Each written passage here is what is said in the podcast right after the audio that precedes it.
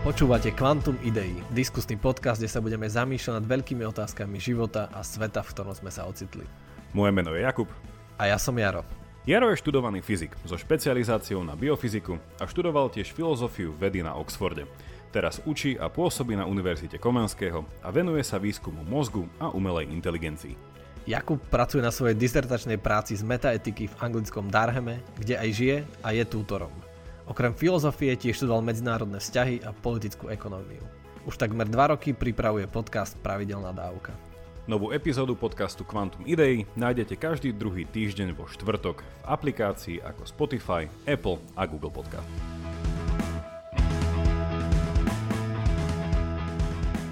Vítajte pri tretej časti nášho diskusného podcastu Quantum Idei a dnes sa s Jarom zamyslíme nad kauzalitou. Jaro, Prečo je vlastne dôležité hovoriť o kauzalite? A vlastne čo to tá kauzalita je? No, a- ako sme sa minule bavili, keď sme rozprávali o slobodnej vôli, tak eh, keď, keď chceme rozhodnať, či máme slobodnú vôľu alebo nie, tak si musíme uznať, že my sme skutočne tou príčinou, ktorá spôsobuje veci. Takže kauzalita je veľmi dôležitá, pretože aj vo fyzike nás zaujíma, aj v bežnom živote a keďže žijeme v čase, sa to pohybuje od príčiny k následku, nás zaujíma, že čo je to, čo spôsobuje uh, veci, ktoré sa v realite dejú. Vlastne mohli by sme synonymicky to nejako veľmi jednoducho, že, že kauzalita je príčinnosť. Nie? To by asi sa dalo povedať, že áno, to je cudzie slovo súhlasím. kauzalita. To je vlastne príčinnosť, ale aj však slovenčine celkom rezonuje, nie? že kauza, že to je taká, no i keď to má také politické konotácie. Hej, hej. No, na Slovensku nejaká... je to veľmi, veľmi častá, veľmi silná kauzalita nejaká... je na Slovensku. Vlastne však my sme, toto je vlastne super epizóda, lebo my sa ideme baviť o kauzách, ale úplne sme apolitickí. že najväčšia, najväčšia kauza dnešného podcastu. Um, ako by si povedal, že sa pozerá na kauzu, ako vysvetľuje, čo to vlastne kauza, kauzálnosť, príčinnosť je fyzika. My sme však o tom už asi čo si aj hovorili, že aké tam boli nejaké zmeny, aj ako sa potom na to trochu pozerá uh-huh. filozofia, ale vedel by si to našim posluchačom pripomenúť, že ako sa nejako fyzika pozerala na príčinnosť a ako sa to mení, kde sme teraz? Aby sme našli, že čo je skutočnou príčinou veci, musíme vždy nájsť to, čo je fundamentálne vo svete, že z čoho sa ten svet na tom najhlbšom leveli skladá a to asi to spôsobuje. E, čiže napríklad, keď e, keď máš nejaký zložitý prístroj, tak to, čo spôsobí nejaký výkon, nejaký toho output toho prístroja, tak je, je súbor tých skrutiek, ako, lebo tie sú fundamentálne, alebo neviem, že príde elektrický prúd. E, a keď máš napríklad človeka, akože teraz ho predpokladám, že človek ako stroj, tá príčina je niečo, nejaký signál v mozgu, že rozhodnem sa vystrieť svoju ruku alebo žmurknúť. Čiže tá, tá príčina je to v mozgu. Čiže a, a vo vede a v súčasnej vede sa vždycky to, čo sa je uznané za fundamentálne, čiže to, čo je najhlbšom leveli a teraz to sú asi kvantové častice, lebo je najpopulárnejší názor, že, že svet sa skladá z tých drobných vecí, je postupne vystavaný až na vrch. Čiže to, čo sa deje na tom, na tom najmenšom, najhlbšom leveli, tak to je skutočná príčina veci. Ale k tomu by som povedal, že Jonathan Schaefer uh, napísal asi najcitovanejší článok o filozofii vedy za posledných 10 rokov, kde tvrdí, že v celom vesmíre je iba jeden fundamentálny objekt a to je vesmír samotný. Čiže ak by sme to chápali takto, tak potom príčinou všetkého je vesmír samotný, čo znie taký znova, tak ako sme sa milé bavili, mm. tak mhm. deterministicky predurčenie, že že vesmír samotný je zodpovedný za, za všetko a nie tie drobné kvantové častice. Tam by sa filozofia mohla spýtať, že keď za všetko je zodpovedný vesmír, že či je vesmír vo vesmíre, alebo či je vesmír, vieš, že taká tá klasická otázka toho nejakého Big Bang, že, že čo bolo pred vesmírom, alebo ako vznikol vesmír, alebo takéto veci, že ako, ako na to on odpovedá v tom článku? No, tam, tam sa akože nezaoberá tým, ako ten vesmír vznikol, tam iba ponúka argumenty na akože v prospech monizmu, Čiže uh-huh. proti pluralizmu, že je iba jedna, e, jedna fundamentálna časť, jeden fundamentálny objekt v celom vesmíre, že od neho sa to skladá. Uh-huh. Že to je taký ten opačný prístup, že mám vesmír a ten sa rozdeľuje na drobné veci. Nie je taký, že mám veľa, veľa drobných častíc a postupne z nich postavím pohár a mobil a podľa toho usporiadania. Že nie, to nie je o tom, uh-huh. že mhm. ako veci usporiadam, ale ako vesmír rozkrájam. To, ale tam sa už tým nezaoberá, že ako vesmír vznikol, ale veď to je asi dobrá otázka. Ale sú také, keď Hawking uh-huh hovoril, že to sa iba, náš vesmír sa iba pretransformoval z iného, alebo že sa zražil, zrazili dve štvorozmerné membrány a v tej, z tej kolízie vznikol náš vesmír. Však podľa teba sú tam nejaké akože iné ako dve možnosti? Že jedna možnosť je niečo, čo nazývame vesmír, teda to je taký veľký predpoklad, ako to definuješ, ale že, že vždy bol Hej, iba nejako sa to proste buď že prelieva, transformuje, mení, neviem ako. Alebo druhé, že nebol a potom zrazu bol. Že to sú také tie, neviem, že, že mi to príde, že také, že dve navzájom vylúčujúce sa a všetko iné vylúčujúce sa možnosti, že vidíš tam nejakú tretiu alternatívu?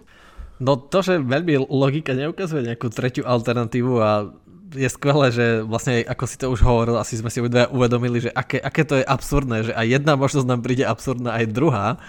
Mm. Ale tak logika nám napoveda, že jedno z toho by predsa malo byť pravda, že buď tu ten vesmír bol stále, aj predtým, ako začal akože existovať ten náš vesmír, alebo, alebo nebol a jednoducho tak začal. A to je také, že niečo začať z ničoho, a, alebo že niečo tu je stále nepredstaviteľné. A myslím, že to už je, akože ten čas všetko komplikuje, ako sme zhodnotili, mm-hmm. ale našťastie budúcu epizódu sa presne o tom budeme baviť, že o, o tom čase, ako to komplikuje.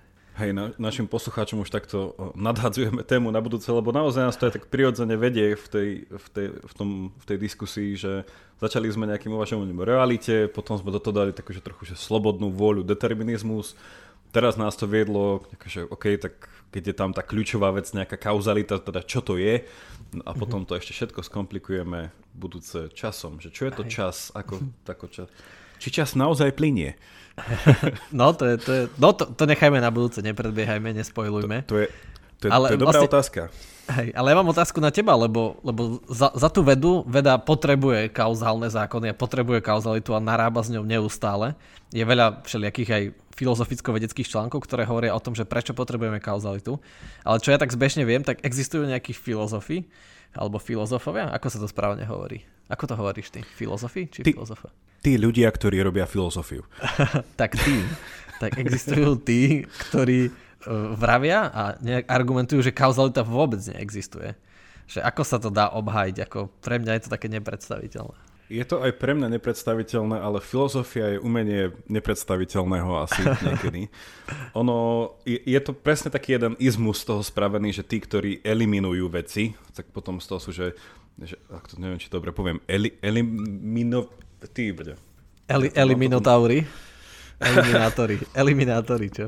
Sú to eliminativisti. To je ťažké slovo. Ale jeden z takýchto tých bol aj e, známy britský filozof, on bol vlastne logik, matematik Bertrand Russell, ktorý žil na prelome 19. 20. storočia.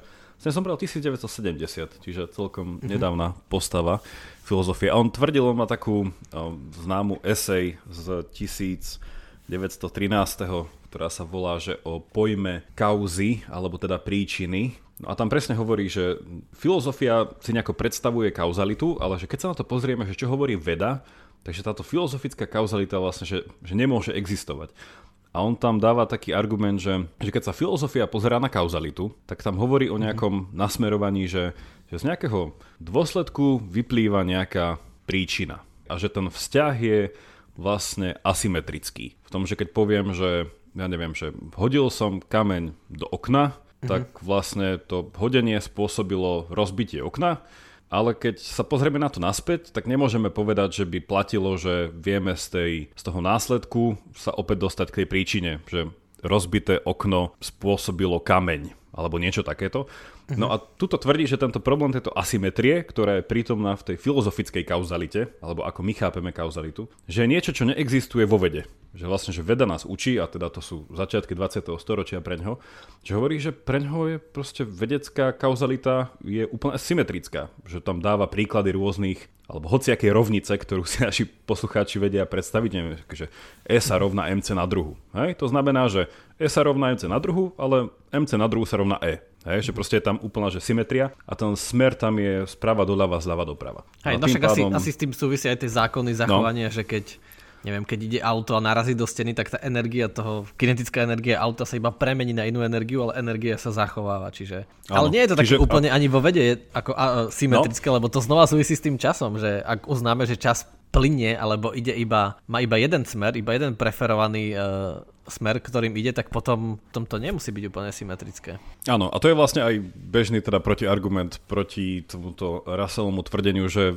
veda tiež už dneska pripúšťa nejakú mieru asymetrie aj v týchto rovniciach, ale chcel som ešte prečítať jeden, ale preložím to, známy citát Russella z tejto, z tejto no esej, kde hovorí, uh, že, že zákon kauzality, uh, myslím si, podobne ako hocičo, čomu sa filozofii venujú, je iba, a to je, že relic of a bygone age, čiže to iba nejaký, nejaká relikvia hej, dávno mm-hmm. prejdenej doby, ktorá prežíva podobne ako aj monarchia, ale na rozdiel od monarchie táto vec môže mať pre nás zlé následky.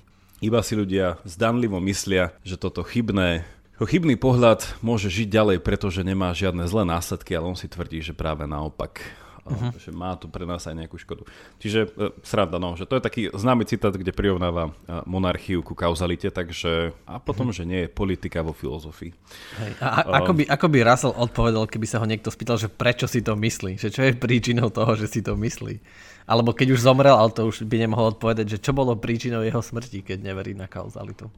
No on by povedal, že kauzalita existuje, Ale nie ako ju chápe filozofia. Že to, je, že to je celý ten trik toho, že on povedal, že, že kauzalita nejaká je, ale že z toho, čo chápem ten jeho, tu jeho esej, že filozofia chápe kauzalitu že, že nesprávne. Že pre neho akože tá kauzalita predpokladala tam nejakú, nejaké smerovanie že on sa aj vo viacerých iných miestach vyjadril proti tej tzv. nejakej že teleológii, že veci majú mhm. nejaké smerovanie a tým pádom tá kauzalita nás má priviesť k nejakému bodu, hej, ktorý je nejaký ideálny stav veci. Uh-huh. No a podľa mňa, že toto nejakým spôsobom bola tá intuícia, ktorú odmietal vo filozofickom chápaní uh, kauzality. No a tak to znie skôr um, ako keby odmietal ten účel, akože, že všetko to má nejaký účel, ale tá kauzalita môže byť taká bezúčelová, nie? že ja niečo spôsobujem, som niečoho príčinou, ale nemusí mať žiaden veľký účel.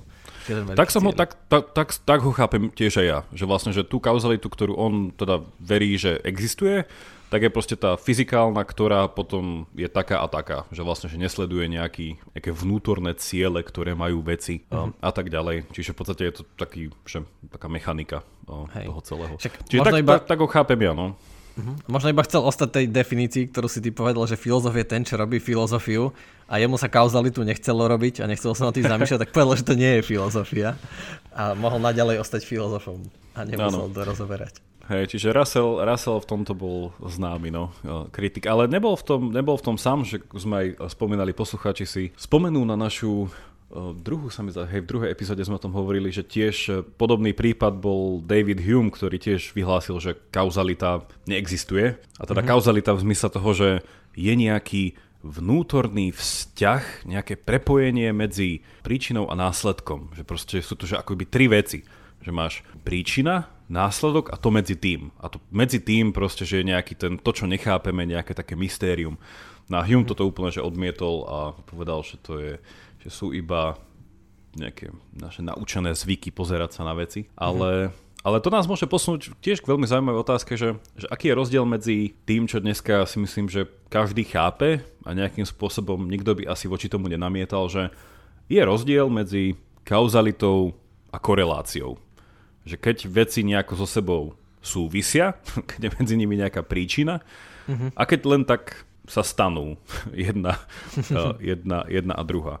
Aký, aký má podľa teba toto, tento vzťah, že kauzalita a korelácia nejakú relevanciu pre lepšie chápanie kauzality? Určite, keď, keď človek chce akože skutočne prísť eh, na to, čo je to tá kauzalita, ako funguje, tak presne to, čo hovoríš, je to najnebezpečnejšie, že človek si často zamieňa koreláciu s kauzalitou. Taký bežný príklad môžeme uviezť Uh, neviem, niekto, no tak takých minulostí bolo asi stále viac a viac, keď ešte, že mysleli si, že keď má meniny Martin a vtedy, keď sneží, tak budú Vianoce na snehu, ale to nie je kauzalita, že to, že snežilo vtedy, tak to spôsobí, že Vianoce budú na snehu. To je iba, iba korelácia, že nejaké 3 roky za sebou mohlo výsť, že bol sneh aj na Vianoce, aj na Martina, tak ale to nie, je, to nie je to, že by to spôsobovalo, akože o neviem koľko mesiac aj niečo neskôr, že potom bude sneh, to je iba taká korelácia. Ale potom sú také nebezpečnejšie a také aj zakrývané, že, že vedecké, a to je v mnohých psychologických výskumoch čo sa často kritizuje napríklad, že zavolajú nejakú vzorku ľudí a dajú im ochutnať nejakú skvelú novú kávu, ktorá má super pozbudiť a niečo a potom sa ich pýtajú, či sa cítia lepšie alebo neviem, slobodnejšie alebo čo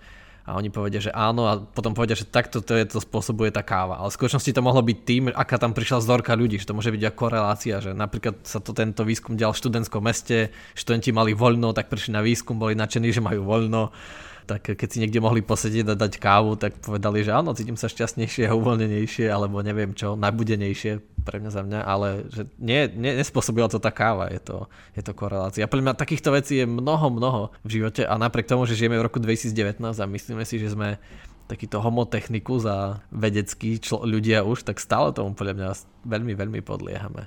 Ja si pamätám ešte na hodiny štatistiky, keď nám ukazovala rôzne takéto vtipné vtipné e, zamienanie korelácie s kauzalitou, takéto klasické bolo, že keď vidíš graf, e, ktorého mhm. profil je ako, neviem, vyzerá ako nejaké pohorie, tak potom povieš, že ak tento graf, neviem, že mapuje nezamestnanosť od roku toho do roku toho a ako sa teda menila hore, dole, hore, dole a povieš si, že ale však to vyzerá ako Himaláje povie, že no a za nezamestnanosť tejto krajine proste môžu Himaláje, lebo majú presne taký a, tak, a, a takéto akože rôzne vtipnosti, ale celkom to popísala dobre, čo bola tá kniha, ten Freakonomics. Áno, áno, to, to si čítal?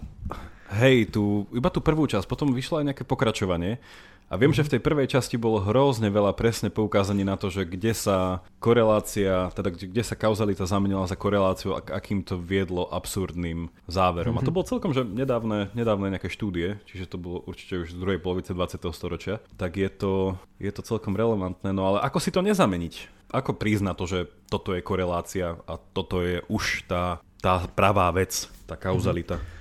No v prvom rade treba veriť na, tú, na to, že nejaká kauzalita existuje, že tam nejaká skutočná príčina je. A, a presne potom, možno preto má zmysel o tom filozofovať a nad tým sa zamýšľať, aby sme to rozbalili, lebo keď nevieme, čo hľadáme, ako to môžeme nájsť. Že keď v tom zložitom, zložitej spletí vzťahov a interakcií v spoločnosti a, a našho každodenného života, nevieme, čo hľadáme, že čo je tá skutočná príčina našich problémov, našich úspechov, tak uh, nemôžeme to ani nájsť a potom to nevieme rozbaliť, ako nevieme oddeliť tie korelácie od kauzality. A takých je presne, keby to sme vedeli, tak aký by sme boli skvelí, keby sme vedeli, že čo spôsobuje úspešný štát, čo spôsobuje, aby dôchodcovia boli šťastnejší, čo spôsobuje, aby lekári mali radšej svoju prácu, čo je príčinou toho, že študenti sa dostanú na najlepšie školy alebo že majú najlepšie výsledky a sú spokojní. A to si často zamieňame, že niekto vyskúša nejaký spôsob, ja neviem, dá lacnejšie obedy alebo obedy zadarmo a myslí si, že to je ono, ale to nemusí byť, e, to nemusí byť tá príčina. To môže byť iba náhodná korelácia, že niekde to náhodou vyšlo a tí ľudia povedali, že áno, cítime sa lepšie, študujeme lepšie, ale to nemusí byť ono. Hmm? Lebo to bol tiež jeden z tých argumentov, nie? Obedov zadarmo, keď už to tak analizujeme, že, že sa ukazuje nejaký svetový trend, že keď majú deti obed zadarmo a trávia spolu viacej času v tej jedálne počas toho mm-hmm. obeda, tým pádom sa nejako vyvíja ich nejaký asi spoločenský, um, tento tam faktor má nejakú rolu a tým pádom potom budú lepšie študovať, ako keď musia jesť o samote a tým pádom neviem, sranda, že toto by sa tiež akože úplne dalo nazvať, že to je iba akože možná úplná korelácia. A nemá, to s tým, a nemá to s tým argumentom nič, že jednoducho dieťa sa dokáže možno doma najesť alebo si doniesie v obedári vlastný obed a tým, že bude, ja neviem, z organických lokálnych surovín, tak bude viesť oveľa šťastnejší život. Ale, ale, ale, ten istý, no, ale tá istá príčina, že dajú obedy zdarmo, tak v jednej škole to bude viesť k tomu, že tam dajú, neviem, hodinovú obednejšiu prestávku a majú tam pekné priestory a deti sa tam budú rozprávať a budú sa mať radšej a budú múdrejšie, budú mať lepšie vzťahy medzi sebou, bude menej, neviem, šikany a lepšie výsledky, ale v inej jedálni dajú tiež obedy zdarmo, ale budú tam nad nimi stáť s pravítkami a trieskať všetkých tých, čo sa ozvú a tam potom povedia, že my sme dali obedy zdarmo, ale všetko sa iba zhoršilo. Máme horšie výsledky, horšie vzťahy, viac šikany. Čiže to jasne ukazuje potom, že to je iba korelácia, že jedna príčina nevedie k tomu istému. Veď vlastne teraz som si spomenul, že niekto tak definoval kauzalitu. To je ten intervencionistický pohľad na kauzalitu, že A je príčinou B iba vtedy a práve vtedy, keď manipulovaním Ačka zmanulujem automatické Bčko ako náhle zmením tú príčinu, tak sa musí zmeniť aj výsledok, čo by v tomto prípade neplatilo. Lebo výsledok môže byť ten istý, že výsledky môžu ostať mm. rovnaké ja som pritom zmenil tú príčinu, tie obedy zdarmo, ale, ale výsledok je stále rovnaký, alebo ešte inak úplne, hej, že raz to zmením tak, raz tak a pritom to je taká tá vzťahová definícia, že neviem to lepšie uchopiť, ale automaticky to zmenenie príčiny musí viesť k zmenenému efektu. Teraz rozmýšľam, že asi málo kto nepočul nejaké také rady, že Napríklad, že ako viesť dobrý život, hej? A povedať, že no tak treba, že ráno skorej vstávať. A teraz sa mm. ukáže, že v akej žijem bubline. musíš ráno skorej vstávať, musíš, neviem, že otužovať, hej? Napríklad by si mal. Uh, potom ja neviem, že by si mal mať nejakú mentálnu hygienu, neviem, že mal by si robiť nejaký mindfulness, hej, nejaké mm. meditácie, potom, že mal by si... Aj neviem, dentálnu hygienu. Aj tá, aj tá je dobrá. Uh, potom, že a mal by si robiť také také veci a že, že a toto keď budeš robiť, tak to bude tá príčina, keď sa to tak všetko dá dokopy, že ty budeš mať lepší život. A potom zase je napríklad že nejaký, že, že druhý, druhý pohľad k tomuto by bol taký, že OK, že, že čokoľvek žiješ, teda že čo, čokoľvek si budeš vyberať z týchto vecí, že na tom síce záleží, ale na čom naozaj záleží je, že ako ty vnímaš sám seba. Uh-huh. Hej, že ako, ako, že, že ako že tá nejaká tá nálada, ktorú s tým máš, nejaké to pozitívne myslenie, hej. A, že, a tým pádom, že to je jedno, že kedy raňajkuješ a čo a toto, ale že keď máš také nejaké to pozitívne nastavenie, tak proste tvoj život bude lepší. Čiže vlastne tá, to, to nejaká tá, taká tá mentálna kauzalita hej, v, tom, v tom celom je vlastne to, na čom záleží. Že, že mm-hmm. OK, že to vie doplniť, že aby som asi nejako možno mal nejakú zdravú životosprávu, ale že konec koncov je to ako sa ja pozerám na veci. A to je tá, uh-huh. tá kauzalita toho celého. No ale um, keby toto bolo to riešenie, tak potom by sa nemohli predávať tie motivačné knihy, tie návody, že ako správne žiť, lebo to je také nereplikovateľné, že keď je výsledok pre dobrý život, keď je najdôležitejšia príčina, že ako sa ja na veci pozerám, tak to ťažšie, je ťažšie skopírovať. Že lepšie je skopírovať to, že skoro vstávaj, daj si také a také raňajky a tak ďalej a tak ďalej, že to je také jednoduchšie. Ja som tento argument používal keď ma niekto, keby niekto hovoril, že to bez tvrdej práce nie je úspech, tak ja som vždycky povedal, že ale pozor, veď aj nacisti tvrdo pracovali a pozrite sa, čo dosiahli. Že, že aj neviem, že možno niektorí dealery drog tiež tvrdo pracujú, alebo ja neviem, nejakí mučitelia tiež musia tvrdo pracovať, alebo niekedy v nejakých minulých dobách aj Kad mal niekedy veľa práce a tvrdo pracoval, ale že asi to nie je dobré, tak, tak som sa z toho vždy vyvliekol. Mm. Tým, že sa to nedá zuniverzálniť a replikovať tento, táto príčina, že k tomu nevedie. O tom sme sa my dvaja už niekde raz rozprávali, nie? Že či je úspešnosť kritérium dobrých zákonov opisujúcich fyzikálny svet, nie? O tom sme sa niekde bavili. Asi, asi áno, asi áno. pamätáš si, aký, sme, aký sme mali záver? K čomu sme došli? Teraz rozmýš, rozmýšľam, ale určite sa k tejto téme ešte vrátime, lebo je to proste ten, ten vzťah toho, že, nejaké, že poznať nejaké prírodné zákony a tým pádom poznáme, že ako funguje tá príčinnosť a tým pádom, že ak chceme spo, akože niečo dobré spraviť, tak musíme ešte viac poznať, že, že tie zákony ako fungujú. Ale k tomu sa vrátime neskôr, ale napadlo mi sa ťa spýtať, že, že z toho, čo hovoríme, je také nejaký intuitívne to tak nejako predpokladá, že tá príčinnosť je taká, že pohľad do budúcna. Že na jednej strane môžem tak analyzovať, že čo sa stalo a nejako, že, okay, že čo bola príčina danej veci a tak ďalej, ale každý nejako chce toto poznanie tej príčinnosti využiť na to, aby spôsobil, aby boli veci ako chce. A tam mm-hmm. sa dá vobchať čokoľvek, že, že chce mať taký a taký dobrý osobný život, rodinný život, spoločenský život, chcem, aby môj štát bol taký a taký. Čiže s tou príčinnosťou tak akože narábame smerom dopredu uh-huh. a môžeme sa akože pozrieť aj na to, že či tam vieme cez tú kauzalitu predvídať nejaké veci a ako je tam nejaké zákutia toho, ale, ale viem, že ty si spomínal, že, že existuje aj niečo, čo sa volá, že akože retroaktivita. Alebo či retro, retrokauzalita. Tak, retrokauzalita, že, že, že čo to je a vlastne ako je to možné, lebo je to také, že veľmi paradoxné pre mňa. Uh-huh. Kvantovej teórii Vlastne už toľko spomínam tú kvantovú teóriu, že mal by som asi nejaký k tomu urobiť taký, taký, krátky, tom... taký krátky popis, aby sme vedeli, ako s tým narábať. Mali vysvetliť, no. No, že t- asi si to, pre, predstavme si, že to je taký ultimátny nástroj, to je že najlepší švajčiarsky nožík na svete, ale to je stále iba nástroj, ktorý, akože súbor rovníc, hypotéz, matematických tvrdení, eh, axiom, označení, hej, že to je, to je taký ten súbor, taký ten ultim, ultimátny nástroj, ktorý keď priložím, neviem, k nejakej záhade v chémii, najnovšie už aj v biológii, už existuje aj kvantová biológia, tak vždy mi to dá najlepšie prediktívne výsledky, ale je to stále iba nástroj a my nevieme, ako ten nástroj funguje. A jedna z hypotéz, presne, že čo prišiel s tým ten slávny Feynman, ktorého možno poznajú aj nevedci, a ešte medzi vedcami slávny Wheeler, takže Wheeler a Feynman prišli v 50 rokoch s tým, že aby vysvetlili, že čo je za tým, že ako ten nástroj funguje, lebo to je také chaotické, tam sa zdá, že samotné meranie ovplyvňuje ten experiment, ovplyvňuje ten stav toho a dokonca aj spätne dozadu, že elektrón si letí nejakým experimentom a ako je nastavený detektor v jeho budúcnosti, tak tomu zmení minulosť čiže ktorou dráhou sa vyberie. Či to ja sledujem detektorom alebo nesledujem. Čiže ako to nesledujem, on sa vyberie obidvoma. Ale ako náho to ja sledujem, tak sa vyberie iba jedným, ale pritom z jeho pohľadu, že elektrón ide, aj keď je ťažké hovoriť, že elektrón ide, on sa iba tak nachádza, tak pravdepodobnostne, to je všetko taký chaos, všetko taká divočina, iný svet, tak je to v jeho budúcnosti, tak on sa on príde k detektoru a potom zmení svoju minulosť, ako keby, že ktorou teda dráhou prešiel. A oni prišli s tým, že, že niečo také skutočne existuje. V kvantovom svete je možná tá retrokauzalita, že spätne zmení svoju minulosť podľa toho, ako to meriame, ako nastavíme mer- meranie. Čiže oni si myslí, že to je reálne. Samozrejme, tak ako hovorím, my stále nevieme ani teraz v roku 2019, ako ten ultimátny švajčiarsky nožík, e, ten nástroj na všetko funguje, takže možno to tak je, možno nie, ale je, je to také, také veľmi paradoxné a stále možné, že to tak funguje. Ale ja keď som na tým rozmýšľal, o tom čítal, tak mi napadlo niečo, čo to spojí vlastne s mentálnou kauzalitou. Čo keď takéto spätné e, príčiňovanie že niečo v budúcnosti sa stane pôsobí zmenu mojej minulosti, existuje aj u nás. Napríklad, keď, keď niečo robíme dlhé roky a nevieme, čo robíme, ešte niekto, kto nevie písať, tak e, nevie čítať, tak uvidí nejaké rovnice a tak ďalej a nič nevenuje tomu pozornosť, ale niekedy o 10 rokov neskôr sa naučí čítať a pochopí niečo, čo urobil predtým a zmení tým pádom svoju minulosť, že, že tedy to bolo, že pred 10 rokmi, ja neviem, že hral som sa vonku a videl som tam nejaké obrázky.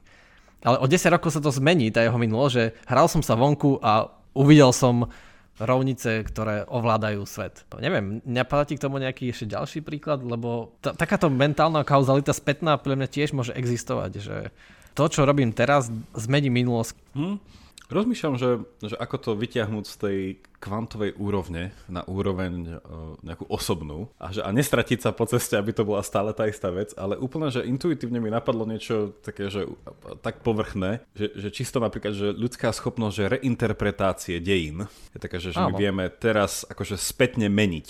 A je to také, že ja neviem, že vidie nejaká nová kniha a zrazu poprvýkrát sme skutočne pochopili, ako sa veci stali pred, ja neviem, 100 rokmi. Hej? Áno, áno. Alebo, alebo neviem, že niekto pôjde ešte ďalej. Keď uh, vyšla knižka napríklad že Sapiens, a teraz mm-hmm. po prečítaní si poviem, že vlastne toto mi prvýkrát, že úplne že zmenilo názor na minulosť, ako som to vnímal, neviem, že, že toto je jedna taká vec, že, ktorá by teoreticky mohla fungovať. Na druhej mm-hmm. strane ešte rozmýšľam, že či, keby som si ja dneska tak povedal, že dobre, sedím tu v kresle, rozprávam sa s tebou a že ako by som ja teraz mohol zmeniť niečo, čo sa stalo pred tromi rokmi, čo som nepovažoval až za také nejaké dobré. Mm-hmm. A že, že, že či by som vedel, akože, že, že čo by som teraz vlastne mohol spraviť na to, aby som proste zmenil niečo, akože, a, a teda, že rozprávame sa, keď hovoríme o kauzalite, tak sa tam pýta takéto prídavné meno, že ale reálne, akože naozaj to zmeniť, že, že aby sa to zmenilo. Nielen také, že proste ti poviem, že a zabudol som na to. A už sa to zmenilo, mm-hmm. nie? Zabudol sa.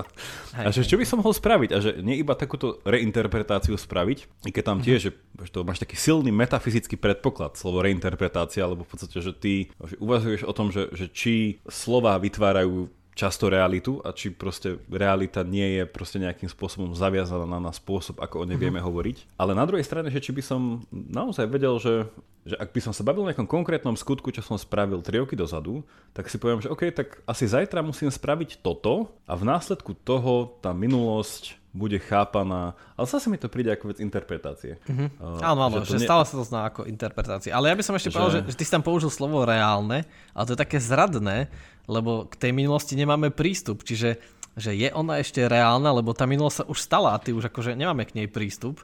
A keď, keby sme predpokladali, že to, kto si teraz, že to je súbor tvojich zážitkov, predchádzajúcich rozhodnutí a toho času, čo si prežil, taký ten integrál uh, nad všetkým, čo si nad doterajším tvojim životom, tak potom by to mohlo zmeniť. Aj tá samotná reinterpretácia môže zmeniť. Veď to je to, čo sa deje pri psychoterapii, že niekto niečo zažil, kada, neviem, niečo, že rodičia mu nič nekúpili na Vianoce, keď mal 4 roky a on si to vysvetlil tak, a vlastne to prežíval tak a bol nastavený tak, že to je jeho vina. Že on bol vinný, že mm-hmm. nebol dobré dieťa a to sa s ním tak nesie, nesie, až sa to akože potom znásobí, v podvedomí sa to stále drží, sa to ukáže v iných problémoch a potom, keď to pochopí, je to také, že áno, je to stále interpretácia, ale tom v ľudskom živote a v tom ľudskom príbehu je to také silné, že, že zrazu sa tá jeho minulosť zmení, že vlastne on to, to jeho nové pochopenie zmení to, čo sa stalo. Že vtedy, vtedy na tie Vianoce tam bol a trpel, lebo však aj emócie sú reálny fakt, to by sme už išli do tých, o tom sa budeme baviť ešte neskôr, o tých kvaliach, e, o tom, že to, čo zažíva, je tiež vlastne reálne, lebo to prináša niečo nové do sveta, že on to vtedy tak zažíval, že že tá bolesť bola reálna, dokonca to prevala v, tom, ako bol usporiadaný jeho mozog vo fyziologických prejavoch, že ten pocit viny, tá bolesť. A teraz si to reinterpretuje a doslova zmení minulosť tým, že, že nie, to nebolo tak. Že moji rodičia možno, neviem, boli chudobní, alebo zabudli, alebo že iba im jednoducho odpustí, že jednoducho to nebola moja vina, že na mňa zabudli, že to nemá nič so mnou. A tým pádom vlastne sa spätne pozrie na, inú, na tú minulosť a zrazu sa zmení na základe tej reinterpretácii minulosti. A teraz ten človek, že áno, stále to znie tak trochu ezotericky, ale ten človek reálne koná, hej, čiže on ďalej bude hýbať hmotu a ďalej konať. Že napríklad keby si neodpustil, tak možno sa z neho stane zlodej alebo vrah a takto tak bude ďalej konať a bude robiť dobro a bude normálne, že prenášať jedlo a bude akože narábať s atómami a bude mm. príčinou ďalších príčin len na základe toho, že ako pochopil tú minulosť. Takže už sme to, už sme to preniesli do tej osobnej roviny, čo je podľa mňa oveľa zrozumiteľnejšie a sa tam dá s tým akože celkom, že hrať. Rozmýšľam, že, že nakoľko sa to dá držať ešte, že nie v takej nejakej poetickej uh, rovine, ale asi, asi, asi sme to nedali do nejakých akože zbytočných, že iba metafor. Ale rozmýšľam, že spomenul si odpustenie, že odpustenie je tiež istým druhom nejakej kauzality niečo a že, že čo je odpustenie, že vlastne, že keď odpustím napríklad samému sebe niečo, a to môže byť mm-hmm. úplná somarina, neviem, že, uh, odpúšťam si, že som sa neučil na maturity. si sa neučil? Ťaží, neviem, teraz myšľame, či by ma to ťažilo. Nie, ja som sa samozrejme učil od rána do večera, nerobil som nič iné. Um, Takže že nejaké, že, že odpustenie, že nejaká retro tiež taká nejaká aktivita, že sa pozriem na nejakú minulú udalosť a nejako, že... No, ale že nie je tam reinterpretácia, v podstate ja uznám, že ako sa veci stali, že je to skôr nejakom rozpoznaní stavu veci a od toho sa nejako odraziť späť, že je to skôr také nejaké, že tá kauzalita smerom, že minulosť vplýva priamo na moju súčasnosť, ale súčasne stále je to nejaký druh kauzality, pretože že, že odpustenie je nejaký druh akože príčiny, ktorá potom spôsobí tak a tak. A tam sa asi zase akože bavíme v niečom, čo teda by sa dalo zase nedokonale dať do tej škatulky, že mentálna kauzalita, i keď to je taký terminus technicus, ktorý z istého uhla pohľadu nedáva zmysel uh-huh. a z ďalšieho uhla pohľadu dáva až príliš, ale potom so sebou prináša hrozne veľa záverov, ktoré nie každý chce prijať. Že... Ja, no ja som presne teraz, to čo hovoríš, ja som na teba dneska chcel vyťahnuť Anskombovú, že to bude, že ja na teba vyťahnem Anskombovú, lebo som na to narazil. Ona, ona veľa písala o kauzalite. Ona presne hovorila, že kauzalitu vždycky treba chápať, že, že nejaký jav A zapričinuje B, ale vždycky relatívne k nejakému, nejakému opisu C. Kauzalita bez toho nedáva zmysel, že niečo zapričinuje niečo, že dôležitý, že ten opis, uh, ten level, na ktorom sa pozeráme, je úplne akože úplne fundamentálny pre, pre tú definíciu. Či to hovorí Anscombova a podľa mňa, veď aj vo vede to môže byť, uh, je veľa takých metafyzických teórií, aj to už je zase filozofia, ale aj, že je, sú, sú iné levely, aj s tým veda narába. Čiže biológia už sa nepozerá len na atómy, ale berie, že že, neviem, že Lev sa rozhodne uh, zabiť koris nie preto, že atómy, ale narába už na inom leveli, že je to jeho motivácia, lebo je hladný a už to mhm. neprekladá do atómov. Čiže je dôležité, na akom leveli sa bavíme a presne to je, že, že ako hovorí, že mentálna kauzalita niekedy môže dávať úplný zmysel a niekedy, že, že čo? Že aká mentálna kauzalita? Ale keď berieme, že, že človek uh, je nejaká samostatná entita, už sa nerozduje len podľa atómov, ale aj podľa vlastných, podľa vlastných motivácií a cieľov, tak potom áno, tak potom človek môže byť toho príčina a potom odpustenie teoreticky môže byť reálne. Aby som to ešte viac komplikoval, tak uh, keď, čo je také, takéto podrývačné, provokačné, že no ale keď sa všetko skladá predsa z toho kvantového levelu a na kvantovom leveli nie je vylúčená tá retrokauzalita, a teda aj človek sa skladá z e, častíc, ktoré akože podliehajú tomu, tak potom prečo by človek, ktorý sa tiež toho skladá, nemohol byť akože retrokauzálny? Čo zase naráža tak veľmi vzdialene, vzdialene na, na tú hypotézu kvantového mozgu. Ja to rád spomínam, lebo som o tom napísal článok aj e, s jedným neurovedcom, takže... Teraz si ma normálne inšpiroval, aby som si konečne prečítal, lebo Anskombová má jeden, jednu esej o realite minulosti. No a teraz musím si to prečítať, že... no to si určite teraz... prečítaj aspoň pred ďalšou epizódou o čase, no. To som zvedavý. No, potom uh, po, poslucháči už spoznávajú na to, že uh, predmet môjho štúdia tu v Dareme je uh, Elizabeth Danskobová je filozofia, takže uh, ne, nezakrieme to, ale napadlo mi tak vtipne, že, že v jednej vete si hovoril o kvantovej mechanike a potom zaznela taká taká fráza, že odpustenie je skutočné, tak si hovorím, že fúha, toto by bol aký nadpis. Kvantová mechanika, dvojbodka, odpustenie je skutočné. si to predstav ako titulku článku. Ale Ale podľa mňa, že táto mentálna kauzalita je ako že hrozne zaujímavá vec a to na viacerých tých úrovniach. Prvá je taká, že je to veľmi intuitívne pochopiteľné, že OK, tak, tak asi je nejaká že fyzikálna kauzalita a potom nefyzikálna kauzalita, lebo však jedno je také, že ako funguje tá príroda, ako funguje ten, nejaký ten vesmír a potom druhé je také, že ako fungujeme my ľudia v ňom. A my si vyberáme nejaké veci, máme nejaké mysle, máme nejaké odôvodnenia. A to bude asi tá, tá mentálna kauzalita. Ale akože dať tejto komplexnej téme nejaké ukotvenie, že ten, ten úplne prvotný problém, ako sme spomínali aj v prvej epizóde, že nastal niekde tam, že, že keď sa začal lámať ten pohľad na to, že z čoho sa všetko skladá tá realita. A že ak sú nejaké materiálne telesné substancie, nejaké veci, ktoré sa už ďalej nedajú rozložiť na iné, a potom sú nejaké, že duše, ktoré sú nejaké iný druh nejakej substancie, tak potom, že ako tieto dve veci so sebou reagujú. Že akým spôsobom, keď poviem, že rozhodol som sa vstať, tak ako moja duša, uh-huh. hej, že rozhodla a prikázala môjmu telu, aby, aby vstalo a pohlo sa reálne. No a pokože z tejto diskusie sa časom časom úplne že vytratilo že, že nejaký koncept duše, že dneska sa to akože snaží pochopiť skôr cez nejaké, že nejaká mysel alebo nejaké, ne, ne, nejaké psyché, nejak, ne, nejaké to duševno mm. skôr, uh, že keď máme nejaké že duševné uh, problémy alebo že, že duševné vlastníctvo, takéto nejaké veci. No ale že ten súčasný problém je, že sa pozerá, že, že čo by mohli byť nejaké tie tzv. Že, že mentálne vlastnosti, nás ľudí, ktoré nejakým spôsobom interagujú s tými fyzikálnymi vlastnosťami sveta. A toto sa akože snažia ľudia akože v tomto, v tomto sklbiť a je to jedna veľmi, veľmi zamotaná diskusia. A to, čo som hovoril o tom, že, že prečo to v istej chvíli prestáva byť zmysluplné, je, že stále sa to točí okolo toho istého stáročia trvajúceho problému že hm. ako niečo materiálne môže byť ovplyvnené niečím nemateriálnym. Ak teda si to takto zadefinuješ,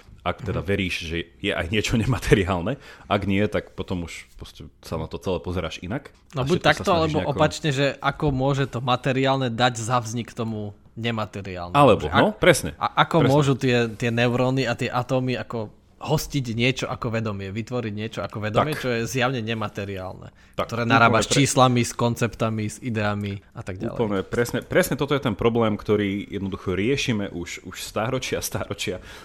Zdá sa, že keď sa pohneme dopredu, tak to predpokladá 4 kroky dozadu.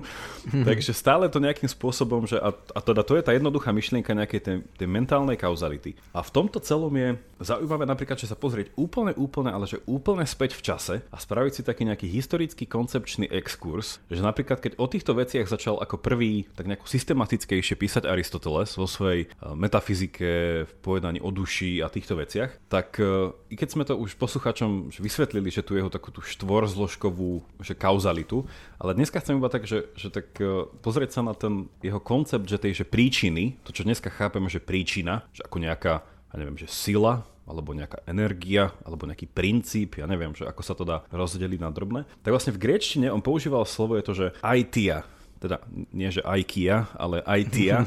A to v preklade neznamená, že príčina. Hej, že, lebo on teda že sa zaoberal príčinnosťou, ale on sa nepýtal, že čo je príčina toho, že toto a toto. Uh-huh. A že ešte lepší preklad vlastne tohto slova z grečiny bolo, že, že namiesto príčina to znamená, že otázka. Alebo ešte také, že preklad je, že, že vysvetlenie. Hej, že, že aký je vysvetlenie veci. Alebo že, uh-huh. že aká je odpoveď na túto otázku. A to by bolo, že no, odpoveď je následok, čiže otázka je príčina uh-huh. v tomto.